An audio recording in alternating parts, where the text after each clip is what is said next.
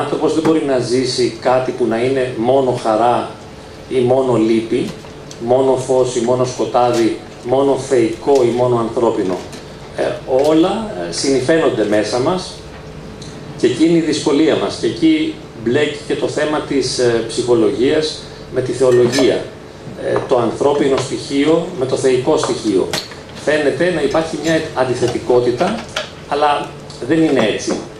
Βλέπουμε εδώ κάτω το χώμα, η βιολογία, πιο μετά η ψυχολογία, η θεολογία. Είναι μια πυραμίδα, δεν φαίνεται και αυτή καθαρά επειδή έχουμε αλλάξει τον υπολογιστή. Επάνω είναι ο Θεός, κάτω είναι η γη, ο ουρανός, το χώμα. Ε, είναι η βιολογία και η ψυχολογία και η θεολογία. Το ένα μπορεί να θεμελιωθεί στο άλλο, τουλάχιστον η ψυχολογία θεμελιώνεται πάνω στη βιολογία και αλληλεπιδρά συνεχώς με τη θεολογία. Και αυτά τα δύο στοιχεία τελικά αυτή την ε, φαινομενική αντιθετικότητα την ζούμε καθημερινά στη ζωή μας. Και ενώ θα περιμέναμε να είμαστε ή Άγιοι ή αμαρτωλοί, ή καλοί άνθρωποι ή κακοί άνθρωποι, ή σωστοί ή λάθος, ε, διαπιστώνουμε καθημερινά στην πράξη, όσοι έχουμε μια ζωντανή σχέση με το Θεό και την Εκκλησία, ότι είμαστε και τα δύο. Και ότι είτε πηγαίνουμε από τον ένα πόλος στον άλλο, είτε ζούμε την πολικότητα ταυτόχρονα. Και μπορούμε να πούμε ότι αυτές οι τρεις διαστάσεις που αγγίζουν το ανθρώπινο όν και το χαρακτηρίζουν, η βιολογία, η ψυχολογία και η θεολογία, αλληλεπιδρούν συνεχώς μεταξύ τους. Βέβαια αλληλεπιδρούν και άλλοι παράγοντες, κοινωνικοί, οικονομικοί, ε, πολιτισμικοί, αλλά εδώ είναι οι τρεις θεμελιώδεις διαστάσεις ε, της, της ανθρώπινης ψυχής και θα μπορούμε κατά κάποιο τρόπο της ανθρώπινης ύπαρξης. Κατά κάποιο τρόπο το βιολογικό, το ψυχολογικό και το θεολογικό είναι συνεχώς σε μία αλληλεπίδραση. Γι' αυτό όταν είμαστε χάλια σωματικά, ε, αν είμαστε άρρωστοι, αν είμαστε υπερβολικά κουρασμένοι, δεν έχουμε ούτε όρεξη να προσευχηθούμε, αλλά ούτε ε, δυνατότητα και χαρά και όρεξη να επικοινωνήσουμε με τους άλλους. Όταν είναι πεσμένη η ψυχολογία μας, νιώθουμε και κουρασμένοι σωματικά. Όταν έχουμε βίωμα και εμπειρία της χαράς του Θεού στη ζωή μας, τότε νιώθουμε καλύτερα και ψυχοσωματικά. Δεν μπορεί το ένα να μην επηρεάσει το άλλο. Ε, βέβαια, τίποτα δεν μπορεί να προσδιορίσει απόλυτα το άλλο. Δεν μπορεί να το καθορίσει. Αλλά συνεχώς ε, βρίσκονται σε μια συνεχή αλληλεπίδραση.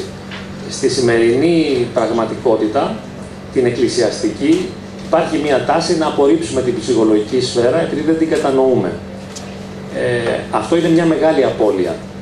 Όπως βέβαια, από την άλλη μεριά, στον χώρο της ψυχολογίας, θεωρείται περιττό και μάταιο οποιαδήποτε αναφορά στη θεολογική σφαίρα και έτσι έχουμε πάλι μια μεγάλη απώλεια στη προσπάθειά μας να κατανοήσουμε και να εξηγήσουμε τη φύση του ανθρωπίνου όντως. Υπάρχουν τα προβλήματα της ορολογίας που θα τα αναφέρουμε εδώ πρόχειρα. Πάμε δεξιά, στην ψυχολογία δηλαδή, όπως το βλέπω εγώ. Ε, είναι λανθασμένος όρος ψυχολογία, καταχρηστικός, γιατί η ψυχολογία δεν ε, έχει ως αντικείμενό της την ψυχή του ανθρώπου. Η ψυχολογία ερευνά τα συναισθήματα, τις εμπειρίες, τα βιώματα, τη συμπεριφορά, τις ανθρώπινες σχέσεις και κάποιες άλλες διεργασίες, πώς γίνεται η μάθηση, η αντίληψη, η κοινωνική ένταξη του ανθρώπου, η ανάπτυξη ε, εξελικτικά, δηλαδή πώς αναπτύσσεται και διαμορφώνεται η προσωπικότητα. Οπότε δεν μελετά και δεν αναφέρεται στην ψυχή. Δικαίως λένε από τη μεριά τους οι θεολόγοι ότι εσείς τι ρόλο παίζετε και με ποιο, με ποιο δικαίωμα ασχολείστε με μια ψυχή στην οποία δεν πιστεύετε. Ενώντας εκείνη την ψυχή που είναι η πνοή του Θεού στον άνθρωπο, η εικόνα του Θεού, ε, η οποία είναι και αιώνια και άφθαρτη. Αλλά αυτό, αυτή την ψυχή δεν την αγγίζει η ψυχολογία. Και η ψυχολόγια από την άλλη μεριά είναι ένας όρος που εμένα προσωπικά δεν μου, αρέσει, δεν μου αρέσει καθόλου. Πάντα προσπαθούσα να τον αποφύγω, γιατί δεν, είναι, δεν κάνει λόγο περί ψυχής, δεν ασχολείται με την ψυχή, δεν μιλάει για την ψυχή. Ε, προσπαθεί να στηρίξει έναν άνθρωπο, τουλάχιστον αυτός που λειτουργεί κλινικά ή ψυχοθεραπευτικά, να τον βοηθήσει να νιώσει καλύτερα να αναπτύξει το υπαρξιακό του δυναμικό, να γίνει ο άνθρωπος που θα μπορούσε να είναι.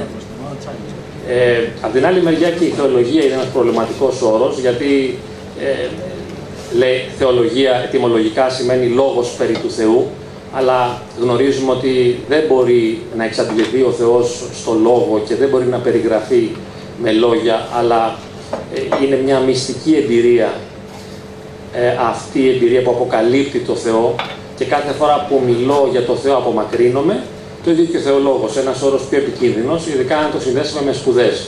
Τι είσαι εσύ, ας πούμε, είμαι Θεολόγος. Μα πώς έγινες Θεολόγος, δηλαδή, επειδή σπούδασες και ξέρεις να πεις πράγματα για το Θεό, αυτά που θα πεις δεν έχουν σχέση με τον ίδιο το Θεό.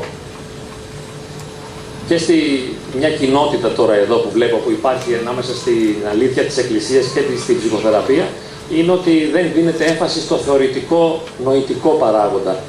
Δηλαδή δεν έχει σημασία για έναν ψυχολόγο, για έναν ψυχοθεραπευτή να μεταφέρει γνώσεις ε, και να πληροφορήσει και να ενημερώσει το θεραπευόμενο για κάτι. Είναι δευτερεύον αυτό, το να ενημερώσεις και να πληροφορήσεις. Ε, περισσότερο ενδιαφέρεσαι να του προσφέρεις μια εμπειρία, μια δυνατότητα να νιώσει διαφορετικά και αυτό το βίωμα, το διαφορετικό που θα έχει στο επίπεδο της σχέσης με τον θεραπευτή θα τον βοηθήσει να πραγματώσει μια αλλαγή. Ας πούμε στα πλαίσια της ε, ε, επικοινωνίας, της κατανόησης, ε, της αποδοχής, της ανεφόρων αποδοχής του άλλου. Άλλος όταν νιώθει ότι τον καταλαβαίνουν, τον αποδέχονται και μπορεί να είναι ελεύθερα ο εαυτός του, έχει και τη δυνατότητα να αλλάξει. Αλλά δεν είναι κάτι που ε, τον ενημερώνεις και τον πληροφορείς. Είναι κάτι που το, το προσφέρεις ως εμπειρία και θα ήθελες να το ζήσετε μαζί ως εμπειρία με το θεραπευόμενο. Και στην Εκκλησία η αλήθεια δεν είναι βέβαια ε, δεν ξέρω αν θα μπορούσαν να περάσουν να βρούμε καθίσματα εδώ περισσότερα, να μην είναι έξω, να είναι και ένας γέροντας να περάσει μέσα. Υπάρχει και μια καρέκλα εδώ μπροστά. Ε, στην Εκκλησία πάλι ε, δεν ενδιαφερόμαστε για τα λόγια. Τα λόγια δεν έχουν σημασία. Ε, εδώ σε αυτή τη διαφάνεια, ας πούμε, έχουμε την αλήθεια και έχουμε το λόγο για την αλήθεια. Ο λόγος για την αλήθεια δεν αγγίζει την ίδια την αλήθεια, περιστρέφεται γύρω από αυτήν και δεν μπορεί να γίνει ποτέ κατανοητή ποια είναι η αλήθεια αν μιλάμε για αυτήν. Θα χρειαστεί να τη ζήσουμε. Θα μπορούσαμε να πούμε ότι η αλήθεια είναι κάτι που αποκαλύπτεται και το βιώνουμε και το ζούμε και το αισθανόμαστε. Ε, όμως λέμε στην Εκκλησία ότι η αλήθεια είναι ο ίδιος ο Χριστός και ότι η αλήθεια είναι πρόσωπο. Έχει και αυτό σημασία. Να είναι η αλήθεια πρόσωπο και να μην είναι ε, λόγια. Ε, πάντως σίγουρα είναι γεγονός. Και σε αυτό το γεγονός μετέχουμε, κοινωνούμε. Γι' αυτό δεν είναι φυσικά καθόλου χωρίς σημασία ότι μεταλαμβάνουμε το σώμα και το αίμα του Χριστού στη Θεία Μετάληψη και θεωρείται αυτό ε, πάρα πολύ σημαντικό και δεν μπορεί να υπάρξει σωτηρία χωρίς αυτή τη Θεία Μετάληψη. Και αυτή η μετάληψη γίνεται ε, σωματικά, δηλαδή τρως το σώμα και πίνεις το αίμα και έτσι κοινωνείς και ενώνεσαι και αυτή η αλήθεια που έχει σαρκωθεί και έχει έρθει ε, στη γη και φανερώνεται και αποκαλύπτεται και γίνεται άνθρωπος και παίρνει σάρκα, αυτή την αλήθεια την αναστημένη την κοινωνούμε με το σώμα. Και έτσι θα μπορούσαμε να τη γνωρίσουμε ως βίωμα και σε εμπειρία. Και κάθε βίωμα και εμπειρία είναι σωματική. Γι' αυτό και η σχέση μας με τον Χριστό είναι εμπειρική και δεν είναι θεωρητική. Γιατί όπως είπαμε, όσο και αν μιλήσουμε για μια αλήθεια, δεν βγαίνει άκρη. Και γι' αυτό ε, πολλές φορές ε, τα λόγια που λέμε, τα κηρύγματα που κάνουμε, δεν μπορούν να αγγίξουν τον άλλον. Με τον ίδιο τρόπο βέβαια και στο, στη σφαίρα της ψυχοθεραπείας, όσο και αν πούμε και πληροφορίες και αν δώσουμε σε έναν άνθρωπο και το εξηγήσουμε τους τρόπους με τους οποίους θα μπορούσε να νιώθει καλύτερα, αυτή η ενημέρωση και αυτή, αυτή η πληροφόρηση δεν είναι αρκετή για να τον μεταμορφώσει. Αντίθετα, καμιά φορά θα μπορούσε να τον απογοητεύσει γιατί θα αναμετρηθεί με αυτό που δεν μπορεί να κάνει, με αυτό που δεν μπορεί να βιώσει, με αυτό που δεν μπορεί να ζήσει. Το ίδιο και στο χώρο της Εκκλησίας. Εάν του μιλάμε μόνο για το Θεό, ε, ιδιαίτερα αν τον ενθουσιάσουμε, και του τα πούμε όλα πολύ όμορφα και εύκολα, ότι θα μπορούσε να λυτρωθεί και να ζήσει και να νιώσει τη χαρά και να λυτρωθεί από την οδύνη καθώς μετέχει στην αναστημένη ζωή του Χριστού, ε, είναι πιθανό ότι πολύ γρήγορα θα απογοητευτεί. Γιατί θα χρειαστεί να μεταστοιχειωθεί ο ίδιος και να αλλάξει και να οριμάσει και να γίνει κάτι άλλο από αυτό που μέχρι τώρα ήταν. Να γίνει κενός με αλφαγιώτα άνθρωπος. Δηλαδή, αν δεν γίνει κενός άνθρωπος, δεν μπορεί να γίνει αλλαγή. Ε, γι' αυτό και εγώ στον χώρο της ε, ε, ψυχοθεραπείας σε εισαγωγικά, γιατί δεν μου αρέσει καθόλου η ψυχοθεραπεία εφόσον δεν θεραπεύουμε κάποια ψυχή, αλλά εκεί που προσπαθώ να βοηθήσω έναν άνθρωπο, πέρα από την εμπειρία αυτή που θα ήθελα να του προσφέρω της πλήρους και ανεφόρων αποδοχής, ε, θέλω να δούμε μαζί τις δυνατότητες που έχει για να αλλάξει τον τρόπο που ζει. Έχει μια σημασία αυτό, δηλαδή να αρχίσει να ζει διαφορετικά, να κάνει κάτι άλλο στην καθημερινότητά του. Όχι αυτό που μέχρι τώρα έκανε, το οποίο τον συνέθλιβε, αλλά να βρει νέες δραστηριότητες, ε, νέους τρόπους σχέσης με τους ανθρώπους, ώστε να μπορέσει να, ε, να βγει μέσα από εκεί και να αναδυθεί ένα άλλο βίωμα, μια άλλη εμπειρία ζωής, η οποία πάντα θα είναι πρακτική. Ε, θα προσεγγίσουμε τώρα για λίγο την ψυχολογική προοπτική και την θεολογική προοπτική για να κάνουμε μια αντιπαράθεση. Να δούμε δηλαδή πώς περίπου σκέπτεται ένας ε, ψυχοθεραπευτής, πώς περίπου ε, διαμορφώνεται ε, το αντιληπτικό του πεδίο, δηλαδή ποιες είναι οι συντεταγμένες στις σκέψεις του. Ε, θα δούμε και το θεολογικό για να μπορέσουμε να κάνουμε μία αντιπαράθεση και να δούμε αν και κατά πόσον υπάρχει αντίθεση. Βέβαια να πω ότι δεν θέλουμε εδώ να δώσουμε τη λύση σε αυτό το μεγάλο θέμα των σχέσεων ε, ψυχολογίας και θεολογίας ψυχοθεραπείας και ε, εξομολόγησης ε, και να, να λύσουμε το θέμα τακτοποιώντας το μέσα σε κουτάκια. Πολλοί πιστεύουν πως το έχουν ήδη λυμένο. Ε, τους καταλαβαίνω, τους συμπαθώ, τους εκτιμώ ιδιαίτερα. Ε, πιστεύουν ότι απορρίπτεται ας πούμε, από κάποιους ιερείς η ψυχολογία, η ψυχοθεραπεία γενικά και ξεπερδεύουμε με αυτό. Άλλοι την αποδέχονται πλήρως και την ενσωματώνουν. Και πολλές φορές οι μεν απορούν για τους δε. Δηλαδή, μα πώς είναι δυνατόν να το απορρίπτεις. Και ο άλλος πάλι έχει μια καθαρά αντίθετη άποψη. Όπως και οι ψυχολόγοι είτε αποδέχονται πλήρως τη θεολογία ή θέλουν να την εφαρμόσουν στην θεραπευτική τους πράξη, ή την απορρίπτουν τελείως. Υπάρχουν κάποιοι ψυχολόγοι που μιλούν μόνο για το Θεό στις ε, συναντήσεις τους. Είναι κάτι που σε ένα αρκετά μεγάλο βαθμό το έκανα και εγώ τα πρώτα χρόνια που ξεκίνησα να εργάζομαι ως ψυχολόγος. Είχα και μια ειδική ευλογία από έναν γέροντα, ο οποίος απέριτε μεν την ψυχολογία και την ψυχοθεραπεία, αλλά μου είχε πει ότι ε, εσύ παιδάκι μου θα τους λες για τον Χριστό. Ότι ο Χριστός σώζει και θα, θα είσαι ψυχολόγος και θα δουλεύεις ο ψυχολόγος, αλλά με βάση τον Χριστό. Ευτυχώς τότε εγώ γνώριζα πολύ καλά τη σκέψη του, του Φράγκλ Βίκτορ, ενός ε, ψυχιάτρου από τη Βιέννη, ο οποίος ήταν και πιστός και με βοήθησε να μην λέω μόνο αυτό. Γιατί σίγουρα δεν θα μπορούσε να δουλέψει κανείς τόσο απλά. Δεν είναι απλό να λύσουμε το πρόβλημα και δεν θα λυθεί με μία φράση, με μία σκέψη. Ε, μπορεί να λυθεί μέσα στα μυαλά και τις καρδιές του κάθε μας από εμάς με ένα ξεχωριστό τρόπο. Ε, λοιπόν, για το ψυχολόγο έχει σημασία η οριμότητα ή η ανοριμότητα. Ε, οριμότητα είναι ας πούμε η δυνατότητα ε, να μπορώ να αναβάλω την ευχαρίστηση και την ειδονή, ώστε να μην την επιδιώκω άμεσα, να μην κάνω αυτό που άμεσα θα με ευχαριστήσει, αλλά να οργανώνω συμπεριφορές που μακροπρόθεσμα θα μου δώσουν χαρά. Δηλαδή, αν θελήσω ας πούμε, να οργανώσω ένα σεμινάριο, μπορεί να με κουράσει, αλλά μετά θα μου δώσει χαρά ε, που μίλησα με τους ανθρώπους, που εκφράστηκα, που είπα τις σκέψεις μου, που κοινώνησα με τον κόσμο. Ενώ αν πάω να πιω μια μπύρα ή δω μια ταινία, ε, αυτό είναι άμεσο και ευχάριστο, αλλά δεν ανοίγει καμιά προοπτική.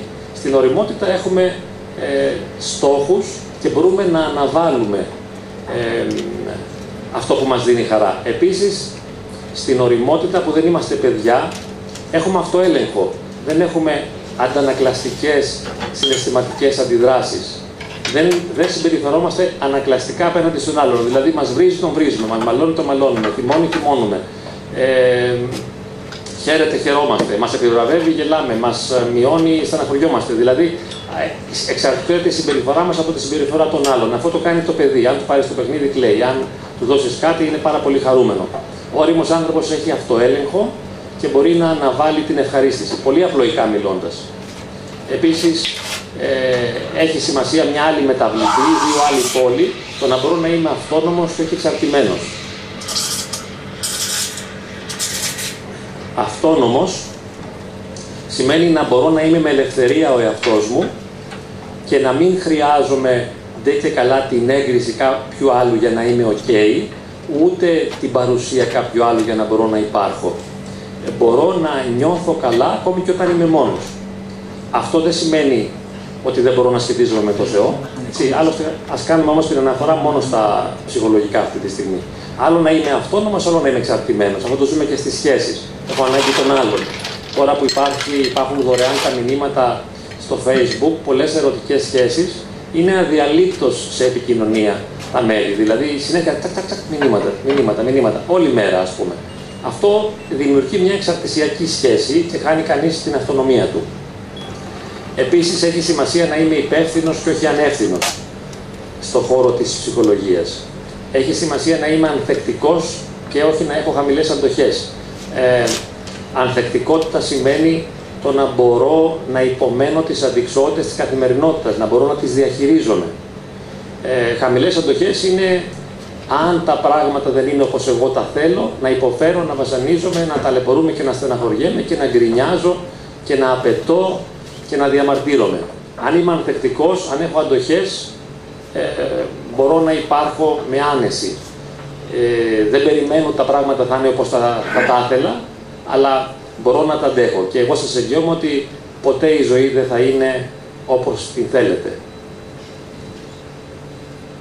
Αισιόδοξο το ψυχολόγο. Θετικά αισθήματα βέβαια και αρνητικά αισθήματα εστιάζουν πάρα πολύ σε αυτό θετική σκέψη και αρνητική σκέψη στη γνωσιακή ψυχολογία. Εστιάζουμε πάρα πολύ να έχεις θετικές σκέψεις. Ε, η συνειδητοποίηση απέναντι στην απόθεση, λίγο ψυχαναλυτικό, το προηγούμενο ήταν γνωσιακό. Συνειδητοποίηση σημαίνει ε, να έχω πλήρη επίγνωση του τι είναι αυτό που μου συμβαίνει και του ποιος πραγματικά είμαι και να μην ωρεοποιώ ή εξειδανικεύω τα πράγματα. Για παράδειγμα, ε, αν ε, δεν μπορώ να έχω ε, ερωτική σύντροφο ε, επειδή δεν τολμώ να φλερτάρω ή δεν έχω τη δυνατότητα ή δεν αρέσω, δεν χρειάζεται να το ωρεοποιώ και να πιστεύω ας πούμε ότι οι γυναίκες δεν αξίζουν ή σε πνευματικό επίπεδο ότι είμαι εγκρατής. Πρέπει να ξέρω ας πούμε ότι έχω μια αδυναμία. Αν δεν καταλάβω την αδυναμία μου πώς θα τη δουλέψω και αν την ωρεοποιώ. Να μπορώ να προσαρμόζομαι σημαίνει ότι, ε, όπως είπαμε και πριν, δέχομαι τις καταστάσεις έτσι όπως έρχονται. Αφού τα πράγματα δεν είναι όπως θα τα ήθελα, πρέπει να μπορώ να τα αντέχω και να μπορώ να μπαίνω μέσα στην πραγματικότητα. Όταν είμαι προσαρμοσμένος, ε, λέω και ναι στα πράγματα, έτσι μπορώ να λέω ένα ναι, να αποδέχομαι. Κοινωνικοποίηση, κοινωνική απόσταση είναι και αυτή πολύ σημαντική, έτσι να μπορώ να εντάσσομαι, να μπορώ να συνεπάρχω με τους άλλους, Συνήθως, όσο πιο περίεργος και παράξενος είναι ένας άνθρωπος, τόσο πιο δύσκολα μπορεί να συνεπάρχει με τους άλλους. Γι' αυτό και εγώ είμαι συνήθως μόνος μου, με έναν υπολογιστή. Γιατί είναι δύσκολο να αντέξεις τους άλλους, επειδή οι άλλοι ούτε είναι αυτό που θέλεις, ούτε φέρονται όπως θέλεις, ούτε σου λένε αυτό που θες να ακούσεις, ούτε σκέπτονται όπως εσύ. Ε, Όμως, αν αποσύρεσαι και αν αυτός σου προκαλεί οδύνη, είναι ένα πρόβλημα. Πάντα οι ψυχολόγοι, οι ψυχοθεραπευτές είναι υπέρ της κοινωνικής ένταξης. Αυτοεκτίμηση έχει πολύ μεγάλη σημασία, να μπορώ να νιώθω ότι έχω αξία, ότι είμαι σημαντικός και να μην νιώθω μειονεκτικά σε σχέση με τους άλλους, να μην είμαι κομπλεξικός, να μην είμαι μειωμένος, να μην είμαι φοβισμένος, αλλά να νιώθω ότι ως άνθρωπος έχω μια αξία.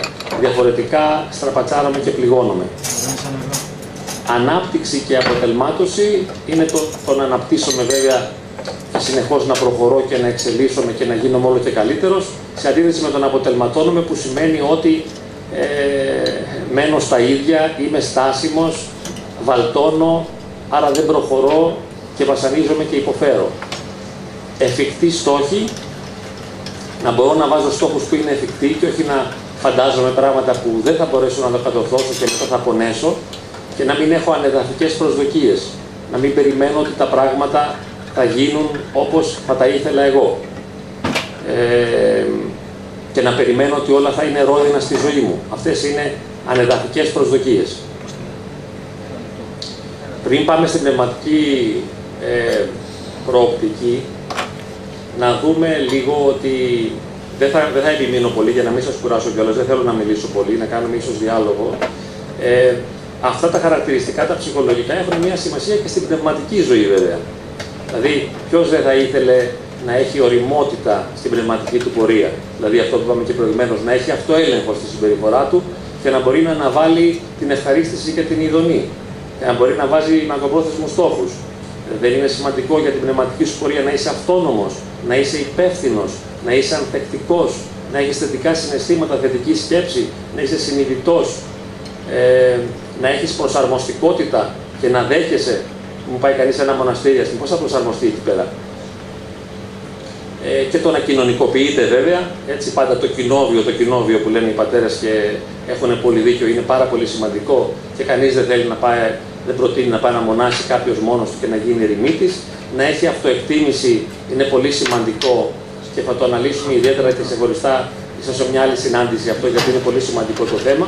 Αλλά θα πρέπει μαζί με την ταπείνωση ο πνευματικός άνθρωπος να έχει και αυτοεκτίμηση.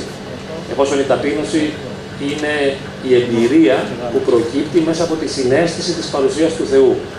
Είναι μια εμπειρία εναγίου πνεύματι. Δεν είναι μια αίσθηση μειονεκτικότητος. Η ταπείνωση δεν είναι αισθήματα κατωτερότητος. Είναι η συνέστηση της μηδαμινότητας του ανθρώπου, της δικής μου μηδαμινότητας, ενώπιον της δόξας, του μεγαλείου, της χάρης, της παρουσίας του Θεού ανάπτυξη και αποτελμάτωση, σαφώς να αναπτύσσεται ο πνευματικός άνθρωπος, να έχει εφικτούς στόχους και να μην περιμένει ότι θα γέσαι από μια μέρα στην άλλη. Αυτό είναι ένα αγαπημένο μου θέμα. Έτσι νόμιζα εγώ όταν ήμουν νέος και μπήκα στην εκκλησία γύρω στα 22-23. Ε, άρχισα να κάνω αδιάλειπτη προσευχή τότε και περίμενα τώρα ότι ήταν θέμα χρόνου να, να γίνει αυτή η προσευχή ε, καρδιακή, ας πούμε. Λέω, πού θα μου πάει, την έλεγα, ας πούμε, όλη μέρα, πολλές φορές και τη νύχτα. Λέω, θα γίνει. Λέω, ένας μήνας δεν έγινε καρδιακή. Δύο μήνες. Λέω, μετεωρίζεται ο νους, τι γίνεται, ας πούμε, πότε θα γίνει η Κυριακή. Σε δύο χρόνια άφησα την εκκλησία. Βγήκα εκτός, γιατί λέω, αυτό δεν αγιάζει κανείς. Δεν, δεν μου φεύγανε τα πάθη, ας πούμε, τα έβαλα με το Θεό. Λοιπόν, να δούμε λίγο την ε, πνευματική προοπτική, την αγάπη και τη φιλαυτία. Έχουμε μια άλλη αντιθετικότητα εδώ πέρα, έχει και αυτή ψυχολογική προοπτική βέβαια και διάσταση, έτσι, γιατί απλά είναι διαφορετικός το νόημα της αγάπης στην Εκκλησία. η αγάπη στην Εκκλησία τα ξέρουμε βέβαια όλοι αυτά, απλώς εγώ τα λέω τώρα για να τα φανερώσουμε, να τα δείξουμε και να τα συσχετίσουμε και όσο να τα συζητήσουμε. Η αγάπη ε, στην Εκκλησία είναι σταυρική αγάπη, είναι άνεφορον αγάπη, είναι μια υπαρξιακή κατάσταση, είναι ένας άλλος τρόπος ύπαρξης, ε, και δεν είναι ένα συνέστημα. Δεν είναι αυτό το αγαπώ που λέμε αγαπώ το παιδί μου, αγαπώ τον άντρα μου. Τον αγαπάς, αλλά αν σε πειράξει όμως θα τον βγάλεις στα μάτια. Θα τον εξεσκίσεις αν σε πειράξει. Αυτό ας πούμε δεν είναι η πνευματική αγάπη. Δεν είναι ο, ο δεσμός που νιώθω ε, με τον άλλον, αυτή η εξαρτησιακή σχέση, αυτή η ανάγκη στην παρουσία του. Η μακροθυμία είναι το αγαπημένο μου θέμα, σε αντίθεση με την κατάκριση. Ε, είναι μια άλλη διάσταση. Εντάξει, δεν θα ακούσεις εύκολα έναν ψυχολόγο να πει για την κατάκριση. Βέβαια δεν το, δεν το θέλει κι αυτός. Ε, θα σου πει οποιοδήποτε, ας πούμε, ότι μάλλον το έχει υπόψη του, δεν θα το εκδηλώσει έτσι, δεν θα σου πει με σαφήνεια, αλλά ότι δεν έχει νόημα και όφελος το να ασχολείσαι με τους άλλους και να βλέπεις τις ατέλειες και τα σφάλματά τους. Ο μακρόθυμος δεν εστιάζει στα σφάλματα των άλλων, επειδή είναι βεβαρημένος από τα δικά του σφάλματα και επειδή αναμετριέται συνεχώς σε πνευματικό επίπεδο με τη δόξα, τη χάρη, ε, το μεγαλείο του Θεού και με τις αρετές των πατέρων και με τα διαβάσματα που έχει από τον Ιωάννη της Κλίμακος του Σιναήτη και από τον Άγιο Ισάκ το Σύρο, δεν έχει μετά ε, έχοντας γνωρίσει τον εαυτό του και καταλάβει δηλαδή το πόσο ταλέπορος, μηδαμινός και αμαρτωλός είναι, δεν μπορεί να ασχοληθεί με τις αμαρτίες των άλλων, όποιες και αν είναι αυτές. Και είναι ένα πολύ ωραίο κριτήριο αγιότητας αυτό, το αν είμαστε μακρόθυμοι. Δηλαδή, όσο εστιάζουμε στις αδυναμίες του άλλου, δεν έχουμε κάνει βήματα στην ε, προσωπική μας ζωή. Όσο ενοχλούμαστε από την αμαρτία του άλλου, δεν έχουμε κάνει βήματα. Αλλά αυτό, όπως και εγώ το έχω μάθει τώρα πια που ε, μεγάλωσα λίγο ηλικιακά, κατάλαβα ας πούμε ότι δεν πειράζει, δεν χρειάζεται να πετώ από τον εαυτό μου να κάνει γρήγορα τα βήματα ή να κάνει τα βήματα, αρκεί που υπάρχει μια τριβή τέλος πάντων με τα πνευματικά και με το Θεό. Πολύ σημαντική και η υπακοή στον χώρο της Εκκλησίας, σε αντίθεση με την ανυπακοή, ε, και ένα τεράστιο θέμα βέβαια θα μπορούσε για το κάθε ένα από αυτά να γίνει μια ξεχωριστή ομιλία, ε, όπου υπακοή σημαίνει ε, το να μην επιτρέπω να κυριαρχεί το θέλημά μου, το εγώ μου, αλλά να μου ανοίξει ένας δρόμος ταπείνωσης, χωρίς όμως να συντρίβομαι. Να το συμπληρώσουμε και λίγο ψυχολογικά. Γιατί είπαμε τώρα, να το πάρουμε πάνω, αγάπη, σταυρική αγάπη, ανεφόρο δώσιμο. Ποιος μπορεί να το κάνει αυτό; Και λένε τώρα όσοι απορρίπτουν την ψυχολογία και τους θεωρούμε κάπως πιο συντηρητικούς χριστιανούς. Λένε ας πούμε αγάπη, ταπείνωση, πακοή, μακροθυμία. Αυτό θα κάνεις. Ωραία. Ποιος θα το κάνει όμως αυτό; Ε, σε μαλώνει η πεθερά σου. Πας στο πνευματικό, σου λέει ε, αγάπη, αγάπη θα κάνεις, ταπείνωση, το μονή. Μα έχω τη δυνατότητα. Εδώ μπαίνει η ψυχολογία. Η ψυχολογία θα μπορούσε να πει κανείς ότι είναι η επιστήμη των δυνατοτήτων. Δηλαδή, σου λέει, μπορείς, και εκεί πιο εύκολα ένας ψυχολόγος είναι συγκαταβατικός και σου λέει: Ελά, μωρέ, άμα δεν μπορείς, μην το κάνεις. Δηλαδή, ή ψάξεις να βρεις άλλους τρόπους να συμβιώσεις αρμονικά με την πεθερά σου ή να μην τη συναντάς και να μην σχετίζεσαι μαζί της για να μην σε πληγώνει. Ε, Δυστυχώς ο ψυχολόγος ε, φαίνεται να είναι πιο συγκαταβατικός και πιο ανεκτικός από τον πνευματικό. Στην πραγματικότητα όμως, ο Άγιος Πνευματικός δεν επιβάλλει τις αρετές και αποδέχεται πλήρως την αδυναμία του εξομολογούμενου. Και δεν του επιβάλλει τίποτα. Και τον αγκαλιάζει και του λέει: Παιδάκι μου, κάνει αυτό που μπορείς. Αν δεν μπορείς να την ανεχτεί, με την ανέχεσαι. Αν θες να είσαι μακριά, μην είσαι μακριά. Δεν επιβάλλεται η αγάπη, η μακροθυμία, η υπακοή, όχι χειρότερα εδώ, σαρκός νέκρωση. Και σε σχέση με τη Φιλιδονία, άφησα έτσι έναν όρο, δεν είναι πολύ γνωστός, θα μπορούσαμε να βάλουμε άλλο όρο. Ε, ναι, Εντάξει, είναι πολύ μεγάλα θέματα, δεν, δεν ξέρω τώρα αν μπορούμε να αναλύσουμε λίγο και να προσεγγίσουμε τι σημαίνει σαρκός νέκρωση, γιατί όπως είπαμε και θα θέλαμε να ακούσουμε το τραγούδι στην αρχή εκεί της Αρβανιτάκη που είχε μια αντιθετικότητα με την έκρωση της σαρκός και ήταν το πάθος, ο έρωτας.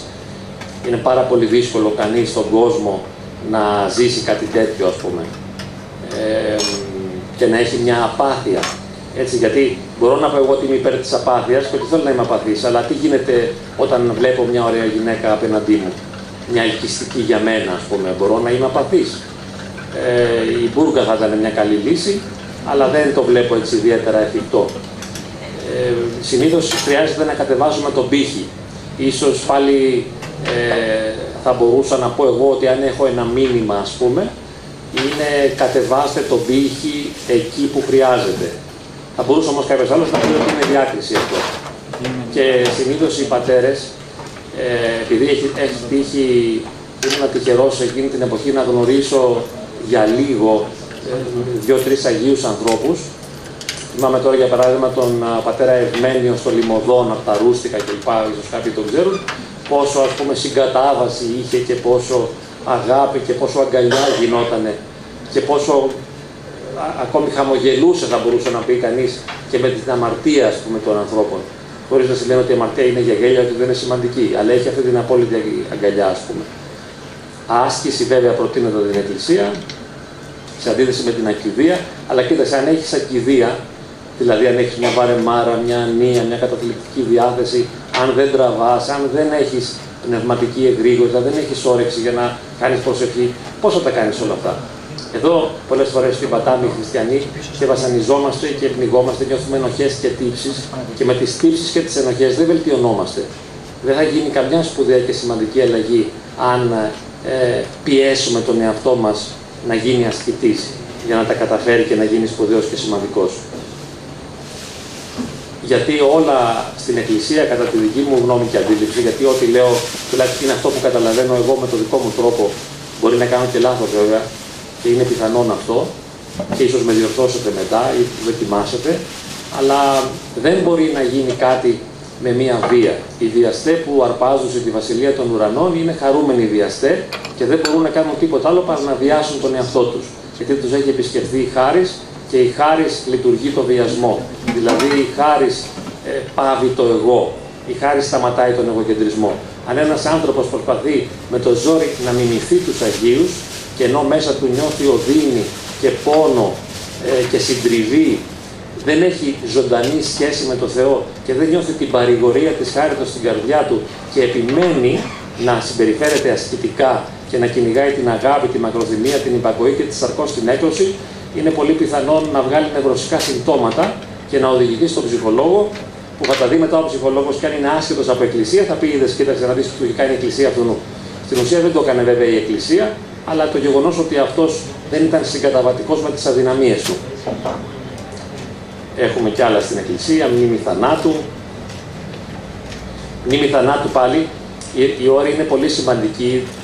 Είναι λίγο βαρετό που τους αναφέρω, θα τελειώσω σε λίγο, δεν θα πάρω νομίζω πάνω από 5 λεπτά ακόμη.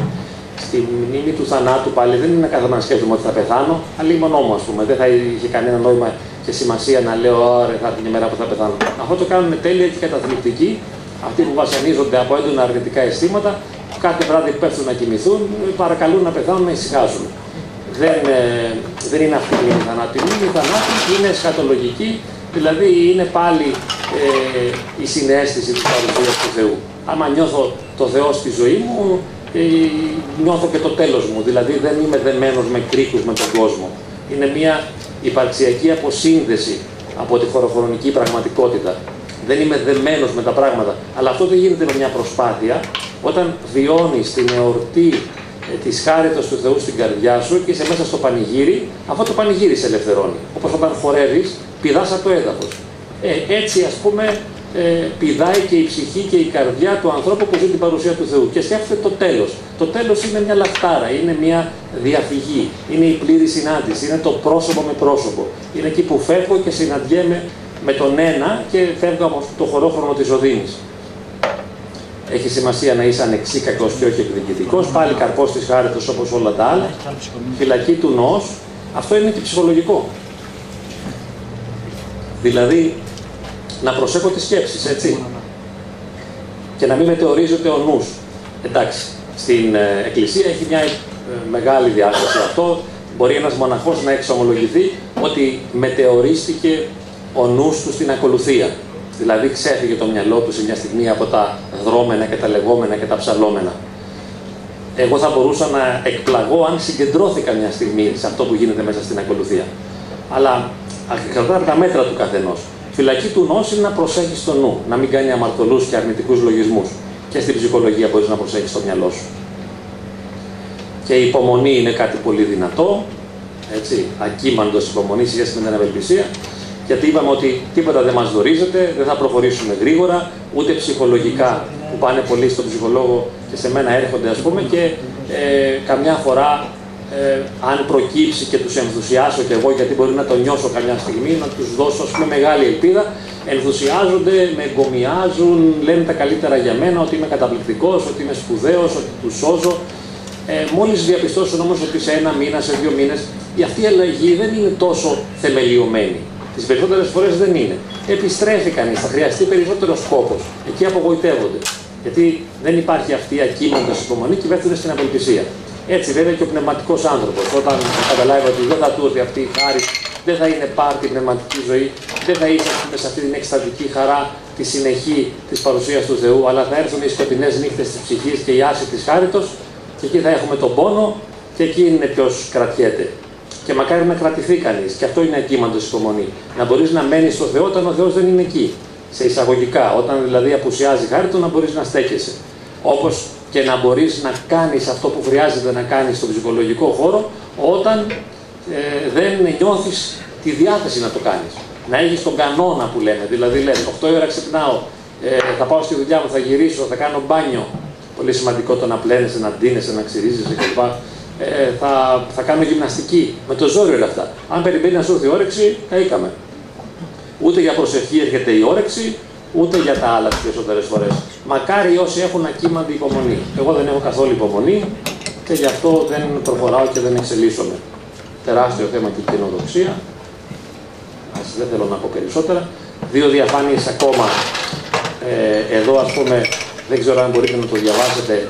Φαίνεται να υπάρχει μια σύγκρουση ανάμεσα στην εγκράτεια της Εκκλησίας επάνω, τη σταυρική αγάπη και την Αγία Ταπείνωση. Να υπάρχει μια σύγκρουση με τη χαρά ε, ή την αμοιβαία αγάπη αντί για τη σταυρική, γιατί ο απλός άνθρωπος θέλει να τον αγαπήσουν για να αγαπά. Δεν μπορούμε να αγαπάμε αν δεν μας αγαπούν. Έτσι. Και υπάρχει και μια αντίθεση με την Αγία Ταπείνωση, αλλά ε, όπως εδώ το αναστρέφω λίγο σχηματικά, η πληρότητα υπάρχει στην ενότητα έτσι, όλων αυτών. Δεν είναι τόσο διαφορετικά ε, το να ζεις στη σταυρική αγάπη με το να ζεις στην αμοιβαία. Εντάξει, θέλω να με αγαπάτε, θα προσπαθήσω και για τη σταυρική αγάπη που είναι δηλαδή η ανεφόρον. Τον αγαπώ τον εχθρό. Εχθρός είναι ο οικιακός, δηλαδή ο άνθρωπος του σπιτιού. Ποιος είναι ο εχθρός, αυτός που μας αγαπά. Η γυναίκα μας, το παιδί μας, τα αδέρφια μας, τα ξαδέρφια μας.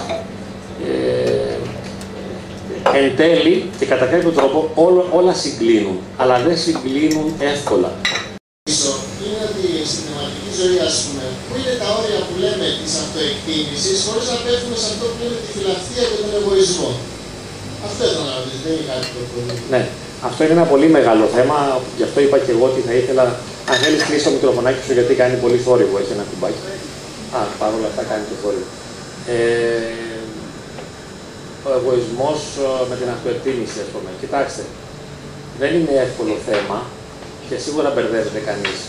Εγωισμός είναι, θα μπορούσα να πω τώρα εγώ σχηματικά και προσεγγίζοντας τα θέματα, γιατί δεν μπορούμε να τα λύσουμε ολοκληρωτικά και πλήρως. Δεν, δεν μπορούμε πούμε, να το λύσουμε. Εγωισμός είναι να βάζω τον εαυτό μου πάνω από τον άλλον, τις ανάγκες μου πάνω από τον άλλον και να διαφορώ για εκείνον. Να να, να τον υποτιμώ, ας πούμε, να νοιάζομαι μόνο για μένα. Ε, φαίνεται πως οι άνθρωποι είναι πολύ εγωιστές με την έννοια αυτή. Να πάρω αυτό το μικρόφωνο. Ναι. Ε, δεν ξέρω αν τώρα.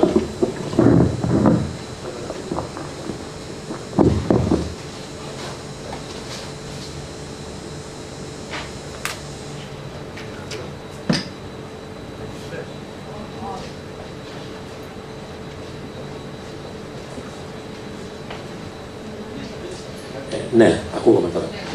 Είναι, είναι μεγάλο θέμα. Ό,τι για αμαρτία και να κάνεις, λένε οι πατέρες, ας πούμε, εγωισμός είναι στην εξομολόγηση. Είναι εγωισμός, είναι εγωισμός. Εντάξει, είναι εγωισμός. Αλλά με ποια είναι εγωισμός, ότι ε, είμαι εγώ που στρέφομαι γύρω από το εγώ μου, το οποίο χρειάζεται να το ικανοποιήσω, γιατί είναι ένα αναγκεμένο εγώ, ένα ταλέπορο εγώ, που χρειάζεται ικανοποίηση. Αυτό είναι το πρόβλημα. Δηλαδή δεν είναι ότι ε, θέλω να φάω τους υπόλοιπους, Ακόμη και όταν τρώω τους υπόλοιπους, τις περισσότερες φορές δεν το κάνω επίτηδες. Απλά η ανάγκη μου να ικανοποιηθώ ε, με κάνει να παραβλέπω τις ανάγκες των άλλων. Έτσι ο άνθρωπος τις περισσότερες φορές είναι από ανάγκη εγωιστής και δεν μπορεί να κατηγορηθεί γι' αυτό. Κατά τη γνώμη μου, για τίποτα δεν μπορεί να κατηγορηθεί ένας άνθρωπος. Είναι πολύ μικρός και λίγος για να τον κατηγορήσουμε. Θα έπρεπε να έχει πολύ περισσότερα προσόντα δηλαδή για να κατηγορήσουμε έναν άνθρωπο. Είμαστε όλοι τόσο ταλέποροι που δεν αξίζουμε καμιά κατηγορία. Ε, γιατί είμαστε μικροί και λίγοι. Είμαστε πολύ τραυματισμένοι, πολύ πονεμένοι, πολύ αναγκεμένοι. Δεν φαίνεται αυτό όλες τις στιγμές και όλες τις ώρες. Είμαστε θωρακισμένοι, πολλές φορές παριστάνουμε τους δυνατούς. Φαινόμαστε ότι κάποιοι είμαστε, όμως από κάτω είμαστε πληγωμένες οντότητες που αναζητούμε απεγνωσμένα την αγάπη, τη συμπαράσταση, την κατανόηση και την αποδοχή των άλλων και θέλουμε να ικανοποιηθούμε, ας πούμε, αλλά από μία είμαστε γεμάτοι αδυναμίες. Οι αδυναμίες οι δικές μας με τους άλλους ε, μας κάνουν να νομίζουμε ότι άλλος είναι εγωιστής και ότι δεν νοιάζεται για μας, αλλά μόνο για τον εαυτό του. Είναι μεγάλη παγίδα.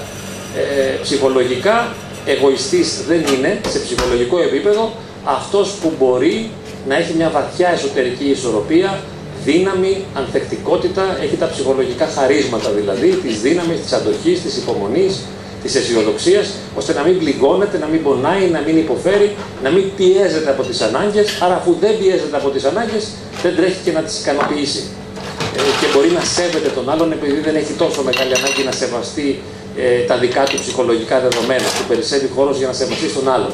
Στην πνευματική ζωή τώρα, πέρα από αυτά που ισχύουν και αυτά, όμως έχουμε πάλι τη χάρη του Θεού, όπου εκεί ο άνθρωπος επειδή πληρώνεται από τη χάρη και γεμίζει, αυτή η χαρά της παρουσίας της χάριτος ε, τον κάνει να αγαπά. Γιατί και εμείς πότε γινόμαστε κακοί, όταν υποφέρουμε. Εγώ έχω παρατηρήσει το εξής, ας πούμε, χθες το πρόσεξα. Είχα εκνευριστεί από κάτι και κάταγα κάτι χαρτιά στο χέρι μου και τα πέταξα κάτω. Και λέω γιατί τα πέταξες κάτω τώρα και όχι σε ένα κάρο; Άντε ρε. Δηλαδή αυτή η οδύνη μου χάλασε τη συμπεριφορά. Όταν όμως είμαι ενθουσιασμένος, χαρούμενος, νιώθω ευχαριστημένος πολύ, τότε έχω τη δυνατότητα και τη διάθεση να κάνω ωραία και καλά πράγματα. Ναι. Ε, εγωκεντρισμός λοιπόν πάντα γύρω από ένα εγώ στρέφομαι, άνθρωπος ταλέπορος είμαι και δεν μπορώ να ξεφύγω από αυτό, η χάρη του Θεού μπορεί να με ελευθερώσει, η ψυχολογία μπορεί να με βοηθήσει να ενδυναμωθώ, να χαίρομαι και να μπορώ να παίρνω υπόψη μου τον άλλον χωρίς να τραυματίζομαι και να μπορώ να σέβομαι τον άλλον, αλλά είναι πάντα τα θέματα δυνατότητας. Λοιπόν, όλα τα δεινά που ζούμε εμείς και οι άλλοι οφείλονται στην αδυναμία μας, όχι στην κακία μας. Και θυμάμαι τον Σοκράτη που λέει: Ουδή εκόν κακός. Τι κακός, αφού μόνο σε Αμερικάνικε ταινίε είναι οι κακοί άνθρωποι. Ε, που τους έχει κάνει έτσι ο σκηνοθέτης. Στην πραγματικότητα όλοι είμαστε και τα δύο.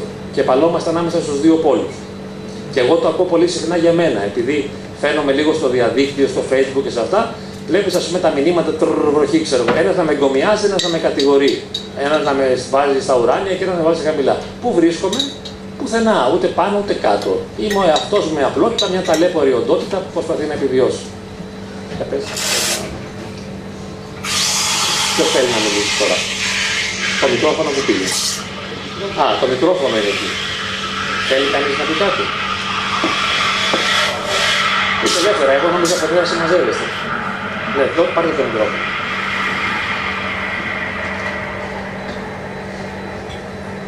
μόνο να μιλήσω. Ε, Απλώς κάτι συναφέ τώρα με αυτό, η περηφάνεια. Δεν αναφερθήκα. Κάτι, κάποιος σχόλιο. Είμαι υπερήφανος, ξέρω για το παιδί μου. Υπερήφανος. Συνήθως είμαστε ναι. υπερήφανοι. Καλά, για το παιδί μας είναι κάτι άλλο, είναι υγιές. Εντάξει, άμα το παιδί μου καταφέρνει κάτι, λέμε νιώθω περήφανος για σένα. Η περηφάνεια τώρα το να το έχω πάρει πάνω μου, το να νιώθω ότι είμαι κάποιος, αυτά είναι πάλι συμπλέγματα και προβλήματα προσωπικότητας. Δηλαδή, επειδή δεν έχω υγιή αυτοεκτίμηση, δεν μπορώ να σεβαστώ τις αδυναμίες μου, γιατί αυτό είναι αυτοεκτίμηση, να σέβομαι τις αδυναμίες μου. Αν δεν μπορώ να σεβαστώ τις αδυναμίες μου, ε, τότε είμαι υπερήφανος γιατί παριστάνω τον κάποιο. Πότε αναγκάζομαι να παραστήσω ότι κάποιος είμαι, όταν νιώθω μειονεκτικά. Γι' αυτό όταν δεν μας σέβονται, θέλουμε να δικαιολογηθούμε, για να δείξουμε ότι είμαστε καλοί, ας πούμε. Ενώ όταν μας αγαπούν και μας τιμούν, μπορούμε να πούμε και τις αδυναμίες μας πιο εύκολα. Αυτή είναι η λειτουργία του καλού πνευματικού και του ψυχολόγου, ότι δηλαδή μας επιτρέπουν να εκδιπλώσουμε μπροστά τους τις αδυναμίες μας, να τις αποκαλύψουμε, να τις φανερώσουμε, χωρίς να νιώσουμε μειονεκτικά. Ναι, είμαι τέτοιος. Πολύ χειρότερος. Δηλαδή, φανταστείτε ότι αν ας πούμε η κορυφή είναι εδώ, για παράδειγμα, που μπορεί να φτάσει ένας άνθρωπος, ε, και εμείς νομίζουμε ότι είμαστε εκεί, στην πραγματικότητα είμαστε πάρα πολύ χαμηλά, αλλά αυτό δεν είναι κακό, δηλαδή δεν χάνουμε την αξία μας έτσι. Επειδή είμαστε τόσο μικροί και λίγοι δεν χάνουμε την αξία μας. Αυτή είναι η αξία μας. Και στην ψυχοθεραπεία όλος ο στόχος είναι να σεβαστείς και να αποδεχθείς αυτό που είσαι, να ειρηνεύσεις μαζί του, να αγκαλιάσεις αυτό που συμβαίνει σε σένα και στους άλλους.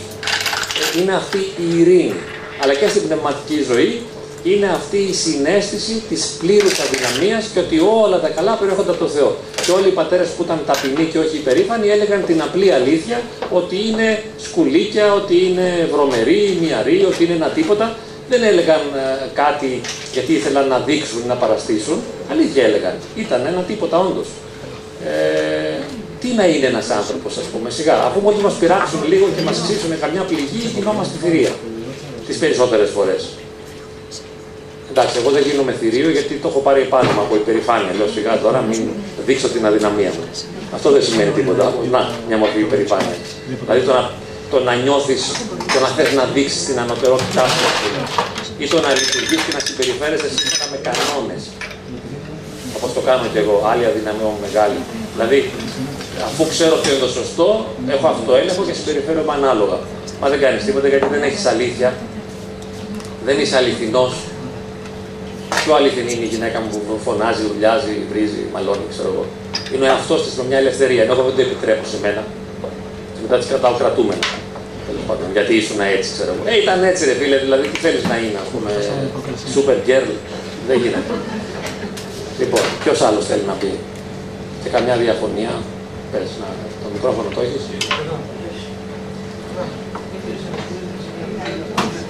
Συγγνώμη, να κάνω Ναι, μια ναι. ερώτηση κι εγώ. Ναι, πείτε, ναι. Δεν ξέρω αν είμαι εκτός θέματος, αλλά επειδή ε, είναι μαζί η Εκκλησία με τον, με τον ψυχολόγο, ε, θέλω να σας πω ότι πολύ πρόσφατα έχασα το παιδί μου.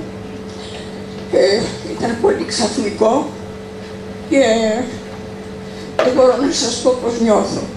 Αυτό που που ένιωσα αμέσως ήταν ότι δεν μπορώ πια να- να προσευχηθώ καθόλου, δεν μπορώ να πάω στην εκκλησία. Ε, το μόνο που επικαλούμε συνέχεια το παιδί μου που κλαίω και η μόνη μου προσευχή είναι το να παρακαλάω το Θεό να μου το έχει κοντά του και να μου το αναπαύσει. Αλλά δεν ξέρω κατά πόσο κακό κάνω στην ψυχή της δεν μπορώ να προσευχηθώ και δεν μπορώ να πάω στην εκκλησία, όχι από μίσος προς το Θεό. Δεν είπα ποτέ Θεέ μου γιατί μου το πήρες.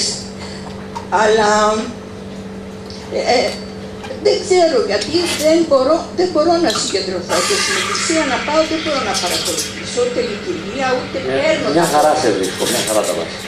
Τη θέση σου θα τα κάνεις η θάλασσα. Καταλαβες; Μια, μια χαρά είσαι. Τι άλλο να κάνεις; Υποφέρεις, μπράβο, έτσι, βασανίσου καλά, γιατί δεν γίνεται αλλιώς μέσα από αυτή την εμπειρία. Έτσι δεν είναι, δεν απονέσει πολύ, πονάς πολύ. Πόνα πολύ, γκρίνιαζε, φώναζε, παραπονέσου, απίστησε, ό,τι θέλεις κάνει. Όχι, Έχεις επειδή- ελευθέραση. Επειδή δεν μου λένε όλοι ρίχνω στην προσευχή. Ε, εντάξει, ρίχνεις το ρε φίλε να το ρίξω, αλλά πώς θα το ρίξω, το ρίχνεις και εσύ, και εσύ κάνεις προσευχή με τον τρόπο σου, είσαι προσευχή η ίδια. Ναι, Εντάξει. ε, εντάξει, ναι, αλλά όχι όπως θα έπρεπε. Ναι, μην, κα- η γνώμη μου τώρα σου λέω, γιατί όλοι μπορούν να τοποθετηθούν πάνω σε αυτό. Εγώ έχω δηλώσει ότι δεν μπορώ να χάσω τα παιδιά μου, βαράω, κάνω κόκκινα μετά, δηλαδή τελειώνω. Έχω δύο παιδιά, εντάξει, μην, δεν, δεν μπορώ, δεν έχω τη δυνατότητα αυτή. Τι θα γίνει μετά, είμαι χαμένος. Δεν έχω την υπαρξιακή δυνατότητα να τα χάσω. Ε, αυτό που μπορώ να σου πω εσένα είναι ότι δεν μπορείς παρά να υποφέρεις και να βασανίζεσαι και έχεις ελευθέρωση απέναντι στο Θεό νομίζω εγώ κατά τη δική μου γνώμη, να κάνεις ό,τι θες. Δηλαδή γκρίνιαζε, φώναζε, παραπονέσου, κλαίγε, μην πας, πήγαινε. Είναι, είναι ελεύθερα. Δηλαδή η σχέση με το Θεό είναι ελεύθερη. Ας πούμε, μπορούμε να κάνουμε ό,τι θέλουμε. Είναι απείρως καλός, δεν μας κρίνει ποτέ. Ο Θεός δεν θέλει να είμαστε καθώς πρέπει, ούτε να κάνουμε κάτι σωστό. Μάλιστα. Α- Άλλο θέλει να πει κάτι. Ευχαριστώ. Εγώ ευχα- ευχαριστώ και είναι πολύ σημαντικό για να το συζητάμε αυτό. Είναι πολύ, κάτι πολύ σημαντικό. Καλησπέρα και από μένα. Γεια χαρά. Ε, απλά θα ήθελα να πω, μου άρεσε πολύ η τοποθέτηση ότι η ψυχολογία έχει να κάνει με την διαχείριση των συναισθημάτων της συμπεριφοράς. Ναι. Νομίζω ότι η πατερική θεολογία θέλει να μας βοηθήσει να καταλάβουμε ίσως πώ θα σώσουμε την ψυχή μας. Ε, εντάξει, το έχουν πει οι πατέρε αυτό, απλά θέλει να μα βοηθήσει προ αυτή την κατεύθυνση. Δεδομένου ότι από τη στιγμή που ήρθαμε στη ζωή, είμαστε εντό εισαγωγικών καταδικασμένοι να ζήσουμε αιώνια. Οπότε η πατερική θεολογία στοχεύει προς αυτό. Μπορείς να, είσαι, να έχεις άσχημη συμπεριφορά, αλλά να σώσεις τη ψυχή σου. Παραδείγματα πάρα πολλά, πολιστής ας πούμε. Ε, που σώθηκε. Η ψυχολογία έχει να κάνει και με τη συμπεριφορά και τα συναισθήματα. Έτσι είναι. Αυτή είναι Ε, και κατά τη γνώμη μου πάλι, γιατί εδώ σας λέω τώρα είναι απόψεις. Δεν θέλω να τα υιοθετήσετε. Απλά ίσως σας προβληματίσουν. Είναι εταιρείε προβληματισμού. Ε, ναι. Ε, η σωτηρία της ψυχή, ας πούμε, δεν μεθοδεύεται σύμφωνα με τη δική μου γνώμη και αντίληψη, έτσι απλοϊκά μιλώντας. Δεν μπορώ να το βάλω σε κουτιά. Όταν ήμουν μικρός το είχα βάλει. Δηλαδή, Όταν ξεκίνησα πούμε, στην εκκλησία, έλεγα πούμε, κάθε μέρα ότρο, θεία λειτουργία, θεία μετάληψη. Κάθε βράδυ απόδεικνο στους πατέρες της ημέρας. Αλλά όπως είπαμε, μετά αυτό δεν μου έδωσε τους κακούς που θα ήθελα και πολλοί εδώ έχουν ζήσει ανάλογες εμπειρίες. Δηλαδή, πολλοί έχουμε ζήσει τον πρώτο ενθουσιασμό και μετά έχουμε απογοητευτεί. Ε, δεν μεθοδεύεται η πορεία. Δεν είναι ας πούμε κάτι που μπορεί να μπει σε καλούπια, σε κουτιά, ας πούμε. Ε, ζήσε ελεύθερα, ας πούμε, να είσαι ελεύθερο εαυτός σου. Σαφώς υπάρχει η διδασκαλία, δηλαδή μην αμαρτάνεις, κάνε προσευχή. Τα παίρνουμε όλα αυτά υπόψη μας. Ε, αλλά τα παίρνουμε υπόψη μας και θέλουμε να τα εφαρμόσουμε κατά γράμμα, έχοντας το δικαίωμα κάθε στιγμή να τα ε, προδίδουμε. Και αυτό είναι ας πούμε ένα δικό μου μήνυμα. Δηλαδή, ε, αν προδίδεις κάθε στιγμή το Χριστό, αυτό οφείλεται στην αδυναμία σου ας πούμε και ως άνθρωπος έχεις το δικαίωμα να το κάνεις αυτό. Όσο και αν έχει το ρίσκο που λέμε και αν πεθάνω έτσι. Ελπίζουμε ο Θεός να μην το επιτρέψει. Απλώς επειδή εγώ είμαι πολύ αδύναμος άνθρωπος, πολύ αδύναμη φύση, το καταλαβαίνω, το νιώθω και το αισθάνομαι αυτό, δεν θέλω να με πιέζει ο Θεός. Και ευτυχώς ο Θεός δεν με πιέζει, ούτε οι Άγιοι με πιέζουν. Είναι εκεί ας πούμε πολύ υπομονετικοί μαζί μου και όταν έχω φλογερή διάθεση και ε, θέλω το Θεό ανταποκρίνεται ας πούμε και όταν του λέω παράταμε, έχει με παρατημένο, με παρατά και συγκαταβαίνει αυτό. Βέβαια, μακάρι όσοι έχουν τα μέτρα τα υψηλά και τις προδιαγραφές για να είναι καρφωμένοι πάνω στο Σταυρό του Χριστού και να ζουν αναστάσιμα καθημερινά και να είναι και χαριτωμένοι κλπ. μέσα στην υπακοή την ευλογημένη και όσοι είναι αγωνιστές πάλι και υπομένουν και λοιπά, τους θαυμάζω πραγματικά, τους θαυμάζω. Θα ήθελα να ήμουν και εγώ έτσι, ε, καρφωμένος πάνω στο Σταυρό, αλλά επειδή δεν μπορώ, ε, θέλω αυτό το δικαίωμα ως άνθρωπος, για να μην με πιέσει, να μην συντρίψει το παραχωρεί. Δηλαδή μου λέει εντάξει ρε παιδί μου, άστο ας πούμε. Ακόμη και ο πατήρ Πορφύριος που με λυπήθηκε και ασχολήθηκε λίγο μαζί μου, έρχεται μόνο όταν καταλαβαίνει πως τον θέλω ας πούμε. Με άπειρη σεμνότητα αποσύρεται. Καταλαβαίνετε τι εννοώ. Και δεν χρειάζεται ας πούμε να, να έχουμε μια φοβική αντίληψη ας πούμε περί του Θεού, γιατί αυτή η φοβική αντίληψη, αυτό το πρέπει πάνω στο κεφάλι μας μπορεί να μας συντρίψει. Δηλαδή πρέπει να τα κάνω αυτά πρέπει να πάω στην εκκλησία, πρέπει. Δεν είναι ας πούμε το πιο υγιές. Εντάξει, κάντο άμα το θέλεις, δεν έχω αντίρρηση ας πούμε. Δεν θα φέρω εγώ σε κανέναν αντίρρηση, ούτε ε, μπορώ να κρίνω κάποιον ή να τον αξιολογήσω. Απλά διεκδικώ το δικαίωμα της ελευθερίας της πτώσης. Θέλω ας πούμε να μου επιτρέπετε να πέφτω, όποτε το θέλω.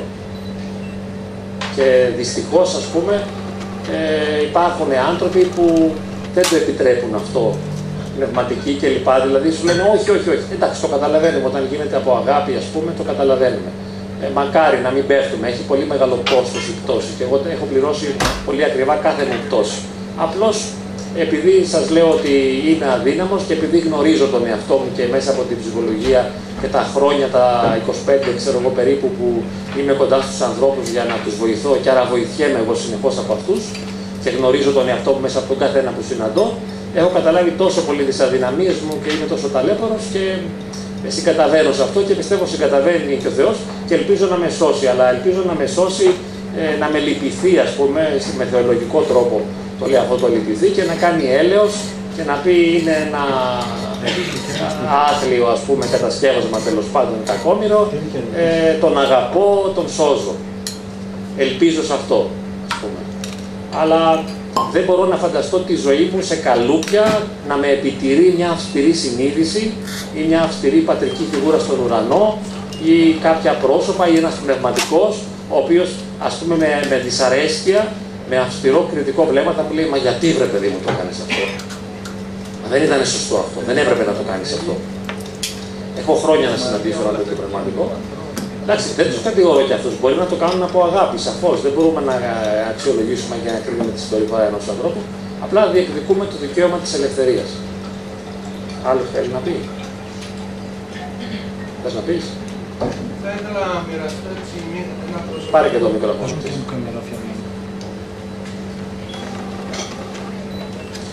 Ε, νομίζω πρέπει να φύγουμε κιόλας. Αποστόλη, τι λέει η ώρα; Έχουμε λίγο ελευθερία. Ωραία, θα κάτσουμε λίγο ακόμα.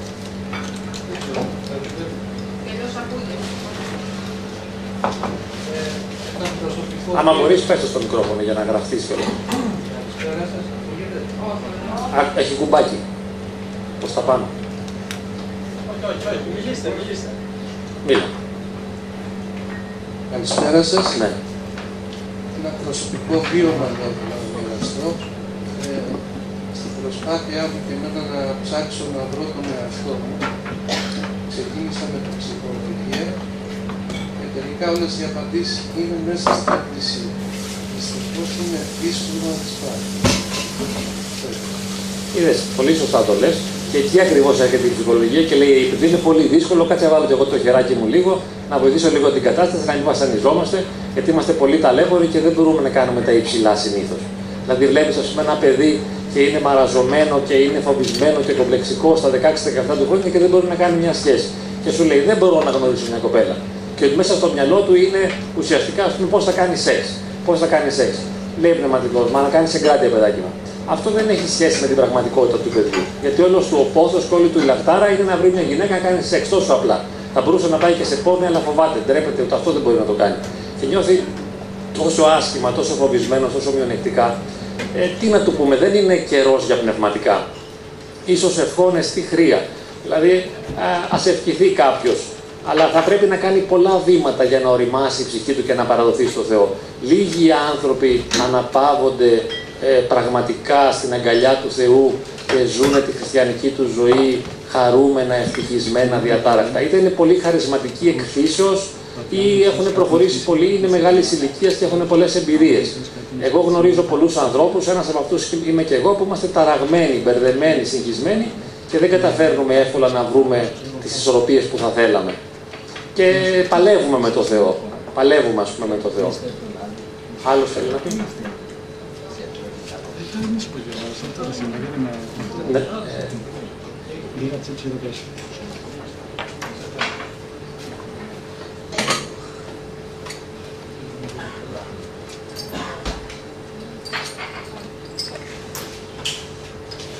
Για πες, δεν πειράζει, πες το έτσι. Δεν ακούω. Τώρα ναι. Λοιπόν, μάλλον ε, κύριος είπε έτσι κάτι που έχει να κάνει με, τη δική, με το δικό μου το ερώτημα. Ε, ας υποθέσουμε ότι ε, είναι ένας άνθρωπος ε, κοντά στην Εκκλησία, κοντά στο Θεό, έχει τα βιώματά του από την οικογένειά του.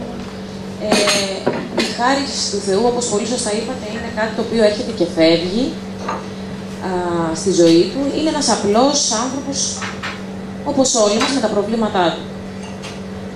Ποιο θα μπορούσε να ήταν το κίνητρό του για να, παράλληλα με τη ζωή του χριστιανική που κάνει, να δει και έναν ψυχολόγο παράλληλα. Δηλαδή, εσείς από την εμπειρία σας... Αυτό είναι πάρα πολύ εύκολο να το απαντήσουμε. Υποφέρει τόσο πολύ που τρέχει κατευθείαν. Υποφέρει. Όποιος ε, έχει πολύ μεγάλη οδύνη μέσα του, το καταλαβαίνει και πάει, ας πούμε. Δηλαδή, ε, εντάξει, αν ντρέπεται, αν φοβάται, αν δεν ξέρει, δεν πάει, ας πούμε. Αλλά αν ξέρει ότι υπάρχει κάπου κάποιος ειδικός και έχει λίγο τόλμη, ας πούμε, για να τον εμπιστευτεί, πάει κατευθείαν. Και καταλαβαίνει, ας πούμε, και ο πνευματικός ότι το πρόβλημα είναι ψυχολογικό. Ίσως την άλλη φορά, αν βρεθούμε την άλλη Κυριακή, πάλι πρώτα ο Θεός και θέλετε και είστε εδώ, θα αναλύσουμε αυτό, δηλαδή τις διαταραχούλες που υπάρχουν και τη σχέση με τα πνευματικά. Δηλαδή, αν έχω κατάθλιψη, αν έχω πανικό, αν έχω ε, έμονες ιδέες, πώς αυτό εμποδίζει την πνευματική μου πορεία και τι μπορώ να κάνω. Παλαιότερα όμως που η επιστήμη της ψυχολογίας δεν ήταν τόσο διαδεδομένη, θεωρώ. Τώρα, δηλαδή τα τελευταία χρόνια ίσως ε, που υπάρχει και η ενημέρωση και, τα, και ο τρόπος για να ενημερωθεί ο κόσμος σχετικά με την ψυχολογία και να, να, να πάψει να είναι και ταμπού αυτό το πράγμα, έτσι, γιατί μέχρι τώρα νομίζω, αυτό αντιλαμβάνομαι, ότι δεν το λες και εύκολα, πάω για ψυχοθεραπεία, φοβάσαι να ξεπεράσει ο άλλος για Ε, έχουν ξεπεράσει. ανισόρροπο, ας πούμε, δεν ξέρω. Αλλά Σε κάποιο βαθμό υπάρχουν. Είναι προνόμιο το να κάνει κανείς ψυχοθεραπεία. Πρέπει να έχει είτε γνωριμία να, ή χρήματα τέλος πάντων για να τα δώσει είναι πολύ δύσκολο. Σωστά, Δεν είναι, σωστά. είναι ένα προνόμιο, ας πούμε. Ε,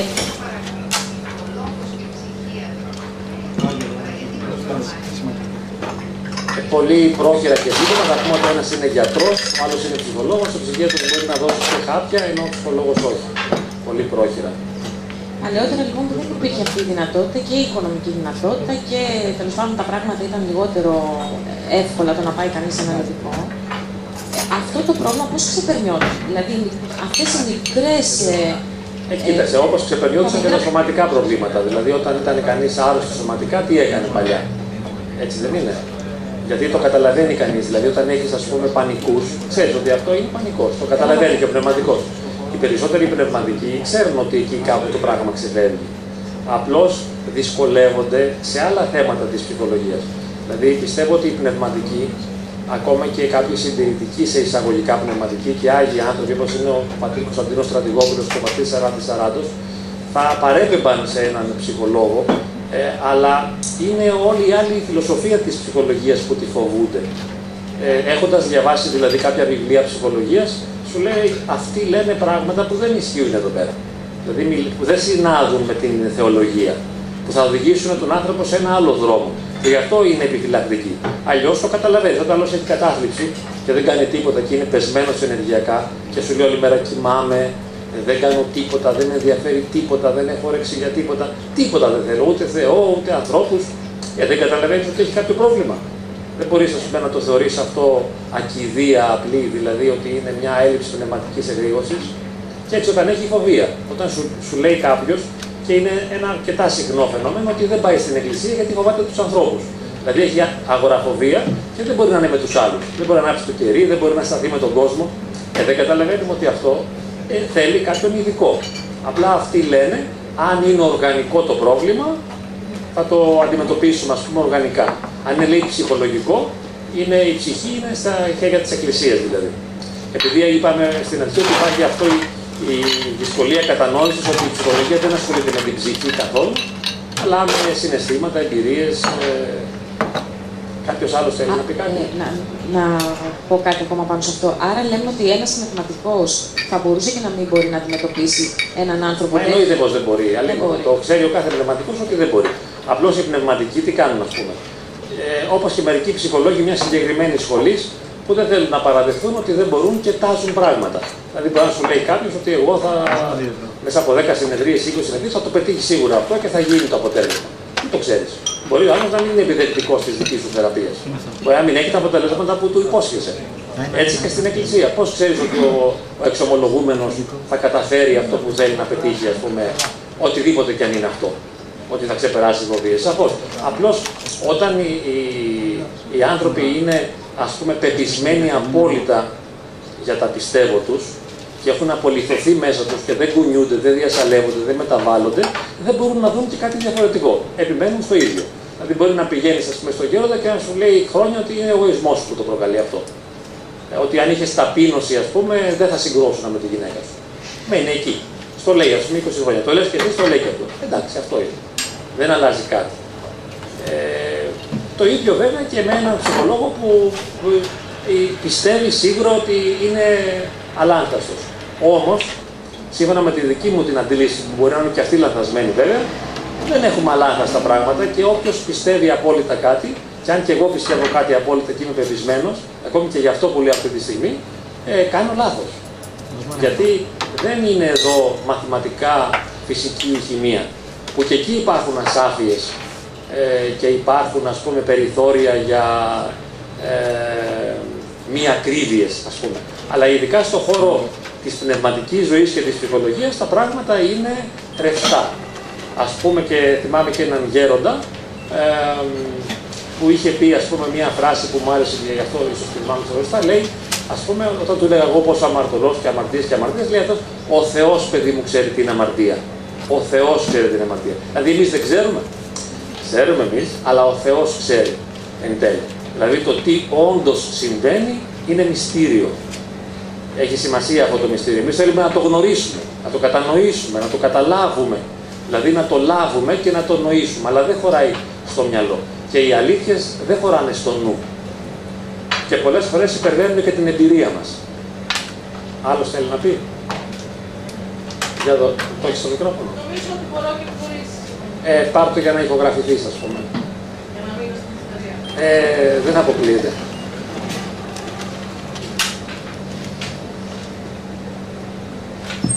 Ναι. Ναι, ναι. Ε, δώστε μου ένα δευτερόλεπτο να συγκρατήσω τη σκέψη μου λίγο. Ε, ναι. Ε, τελείωσε έξω από τα λεγόμενα γενικώ, δεν είμαι και πολύ πιστός άνθρωπος. Ε, πιστεύω ότι ο άνθρωπος όταν ανοίγει την ψυχή του, άσχετα πέρα από τον ορισμό τι είναι ψυχή, τι δεν είναι, όταν καταθέτει αυτά που τον ε, έχουν πληγώσει, τα τραύματά του, αυτά που τον απασχολούν, τις αδυναμίες του, είτε τα καταθέτει σαν έναν ψυχοθεραπευτή, είτε τα καταθέτει σαν ένα πνευματικό, είναι σε μια πολύ ευάλωτη κατάσταση εκείνη τη στιγμή. Και εκείνη τη στιγμή μπαίνει το θέμα ε, και ε, κάθε ευάλωτος άνθρωπος είναι πολύ εύκολα κατευθυνόμενος.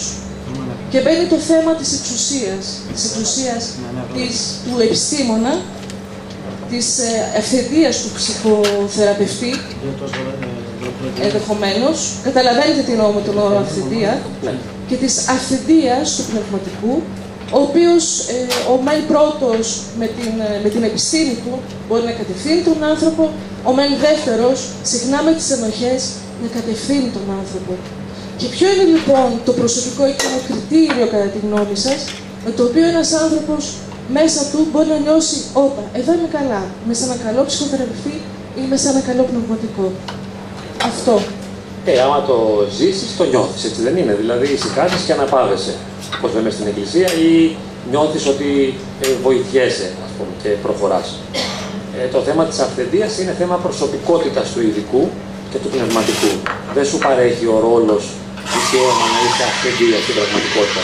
Γιατί στην Εκκλησία έχουμε την ταπείνωση και ο πνευματικός ξέρει ότι είναι πιο αμαρτωλός από τον εξομολογούμενο, ή έτσι τουλάχιστον ε, θα ήταν καλό να αισθάνεται ότι αυτός είναι πιο αμαρτωλός ακόμη, έστω γιατί πήρε περισσότερα χαρίσματα και δεν τα αξιοποίησε.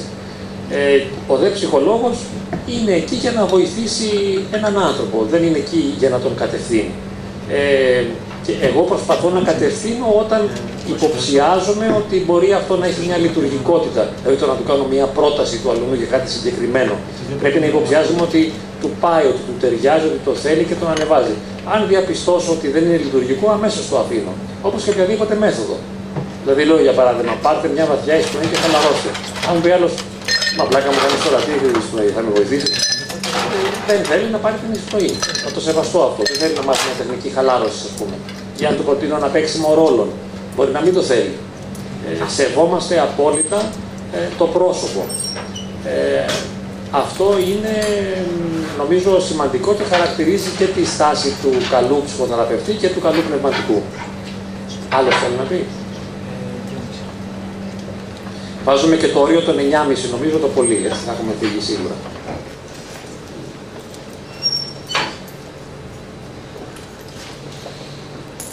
Αν κάποιος ντρέπεται το μικρόφωνο, ας μιλήσει και χωρίς, γιατί και εγώ τον ντρέπομαι. Αναφερθήκατε σε κάποιο σημείο για την ελεημοσύνη. Περιγράψατε τον εαυτό σας αυτός που είστε και ελπίζετε στην ελεημοσύνη του Θεού. Α, αν όμως δεν συμβεί αυτό, δεν φοβάστε την κόλαση, αν ότι θα πάτε στην κόλαση. Όχι, είμαι τόσο τρελός με την ελευθερία μου που δεν τη διαπραγματεύω. Δεν έχω τη δυνατότητα να διαπραγματευτώ την ελευθερία μου. Είμαι πολύ λίγος για να το κάνω αυτό. Δηλαδή, τρελαίνομαι στην ιδέα ότι θα με καπελώσει κάποιος. Οπότε, διεκδικώ το δικαίωμα της ελευθερίας. Ε, όμως, το δικαίωμα μπορεί να σας οδηγήσει στην κόλαση. Μπορεί να με οδηγήσει. Τι να κάνω τώρα, τι να κάνω, να πούμε, τι να κάνω. Δεν θέλω την κόλαση καθόλου. Δεν σας φοβίζει. Κοίταξε, απεχθάνω με την κόλαση γιατί ομολογώ ότι τώρα που γέρασα, ας πούμε, έχω πάρει κάποιες εμπειρίες από κάποια πράγματα που νεότερος δεν τα ήξερα. Α πούμε, νεότερος δεν είχα ενδείξεις για τη μεταθάνατον ζωή. Τώρα έχω, ας πούμε. Είναι δύσκολο, δηλαδή είναι κάτι που το φοβάμαι πάρα πολύ. Αλλά σου λέω ότι δεν μπορώ να ζω μέσα από φόβους. Δεν, δεν γίνεται αυτό. Δηλαδή, ε, αν μπορούσα να υποταγώ πλήρως το θέλημα του Θεού, θα το ήθελα. Το ιδανικό για μένα θα ήταν να ήμουν, ας πούμε, μοναχός ή σε μοναστήρι στον κόσμο. Αυτό θα ήθελα, ας πούμε. Όταν βλέπω πως δεν το καταφέρνω, εκεί, ας πούμε, ζητώ συγχώρεση, έλεος, μακροθυμία. Τι να κάνω τώρα, δεν έχω τη δυνατότητα. Δηλαδή, πρέπει να το καταλάβουμε αυτό. Δεν θέλω να πνίγομαι κοντά στο Χριστό. Δηλαδή, λέμε, ας πούμε, είναι Κυριακή, πήγαινε στην Εκκλησία. Είναι απαραίτητο. Δεν μπορείς να μην μετέχεις, ας πούμε, ε, στο κοινό ποτήρι ή τουλάχιστον να παρεδείξει στην ακολουθία. Είναι Κυριακή, σήκω. Μα δεν μπορώ να σου πω. Σήκω ρε παιδάκι, μα δεν σηκώνομαι. Βρε σήκω, τίποτα. Ε, τι να του κάνεις τώρα, δεν σηκώνεται ας πούμε. Εκεί πια πάρτονε και με το ζόρι, πήγαινε το μια-δύο φορές. Άμα πας στην ακολουθία και πνίγεσαι, λες εντάξει πήγαινε πιο σε ένα φραπέ, ας πούμε, δεν χάλασε πολύ. Γιατί πρέπει να πάει να πνιγείς εκεί μέσα, δεν και καλά. Αφού βλέπεις ότι δεν προκύπτει κάτι το σημαντικό. Ε, μπορείς στον καφέ να δοξολογήσει κιόλας. Εν τω μεταξύ ο Θεός σαφώς εντάξει προτείνει τη θεία λειτουργία και την ακολουθία. Η διδασκαλία της Εκκλησίας το προτείνει, αλλά υπάρχει άπειρη συγκατάβαση και ο Θεός, επειδή είναι αγάπη απόλυτη, ας πούμε, έρχεται και στον καφέ. Δεν θα εμποδιστεί από κάτι. Ακόμα και την ώρα της αμαρτίας μπορεί να σε επισκεφθεί, την ώρα της χαλάρωσης, την ώρα που κάνεις μπάνια στη θάλασσα, την ώρα που βλέπεις τη φύση. Εγώ που πηγαίνω ας πούμε, και βλέπω τη θάλασσα, δεν είναι και αυτό μια μορφή μυσταγωγική ας πούμε, που μοιάζει με μια ακολουθία θρησκευτική, πνευματική. Η θάλασσα, ας πούμε, δεν είναι ζωντανή, δεν είναι χαρισματική. Ο ήλιος, το ηλιοβασίλεμα, τα σύννεφα, δεν έχουν μια δύναμη κι αυτά. Να μας προκαλέσουν μιας αίσθηση κατάνοιξης. Δηλαδή, μακάρι να πάω να μπω σε μια τρύπα, σε μια σπηλιά. Εγώ ειδικά θα το ήθελα επειδή είμαι και εξτρεμιστής και ακραίος. Άμα πνίγουμε στη σπηλιά, θα βγω έξω. Κάποτε είχα πάει και στη σπηλιά του Αγίου ε, του Αστείου Δαβίδ. Έμεινα μέσα, ας πούμε, και έδιωξα και τους άλλους. Λέω, εσείς παιδιά πηγαίνετε, ας πούμε. Εγώ θα κάτσω. Και σε κάνα πεντάλεπτο έτρεχα να βρω τους υπόλοιποι, ας πούμε, δηλαδή. Τα όλα στα πόδια. Πνιγόμουν, ας πούμε, στη σπηλιά. Ήθελα να κάτσω. Έκατσα. Ήθελα να φύγω, έφυγα. Θα μου πεις, μα ό,τι θες θα κάνεις. Ε, μερικοί άνθρωποι δεν διορθωνόμαστε εύκολα. Δεν μπορούμε να κάνουμε αυτό που είναι σωστό. Και ε, μια Ακόμα εσύ το λες; Ναι, εγώ θα Όχι, όχι, ναι. Τελευταία σου. Ε, θέλω να ρωτήσω, βέβαια έχει μπαίνει σε δύο χιλιάδες φορές αυτό το ερώτημα και τι θα πούμε τις άλλες φορές, αν ξαναβρεθούμε, δεν ξέρω. Κοιτάξτε, Όχι, είναι το νόημα της ζωής για σας. Ποιο είναι τελικά; Ε, δε, αυτό ήταν με, με, προβλημάτιζε πολύ όταν ήμουν μικρός. Ήθελα να βρω το νόημα της ζωής και την αλήθεια. Αλλά τώρα κατάλαβα, ας πούμε, ότι η αλήθεια και το νόημα κάθε στιγμή με ένα διαφορετικό τρόπο βιώνεται από κάθε άνθρωπο και επιδιώκεται. Δηλαδή δεν είναι το ίδιο νόημα για όλους. Όπως είπαμε, άλλος το νόημα της ζωής είναι να βρει μια γυναίκα να κάνει σεξ, ρε παιδί μου δεν αντέχει άλλο. Ένας άλλος μπορεί το νόημα της ζωής να είναι να, να λυτρωθεί από κάθε γήινο δεσμό. Έτσι, ένας άλλος μπορεί να έχει, ας πούμε, να σπουδάσει τα παιδιά του ένας άλλος μπορεί να θέλει να κάνει σεμινάρια, ξέρω εγώ, και να ενωματοδοτείται από αυτό. Δεν μπορούμε να κρίνουμε τους ανθρώπους. Δηλαδή, ας καταλάβουμε, λέω εγώ τώρα, και μπορεί να κάνω και λάθος, ότι πρέπει να, να ζούμε σε εισαγωγικά το πρέπει ελεύθερα. Δηλαδή, χωρίς να μας συντρίβει ε, μία ε, έτσι ηθική πάνω στο κεφάλι μας που να μας πνίγει. Αν η ηθική μας ταιριάζει ας πούμε και μας ενθαρρύνει, μας ζωοποιεί, μας ξυπνά, την ακολουθούμε.